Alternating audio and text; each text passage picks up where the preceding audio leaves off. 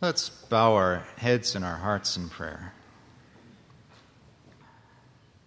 Father in heaven, seeing that we are compassed about with so great a cloud of witnesses, let us help us, Father, to lay aside every weight and the sin which so easily besets us.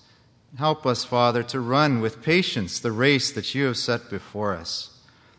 Help us to look and fix our eyes on Jesus, the author and finisher of our faith, and our light, who for the joy set before him endured the cross, despising its shame, and sat down at your right hand. Help us, Father, to never fall asleep in the light. We pray that the decisions made this week would be done with godly sorrow.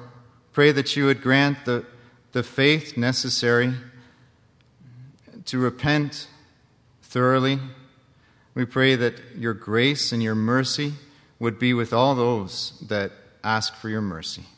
In Jesus' name, amen.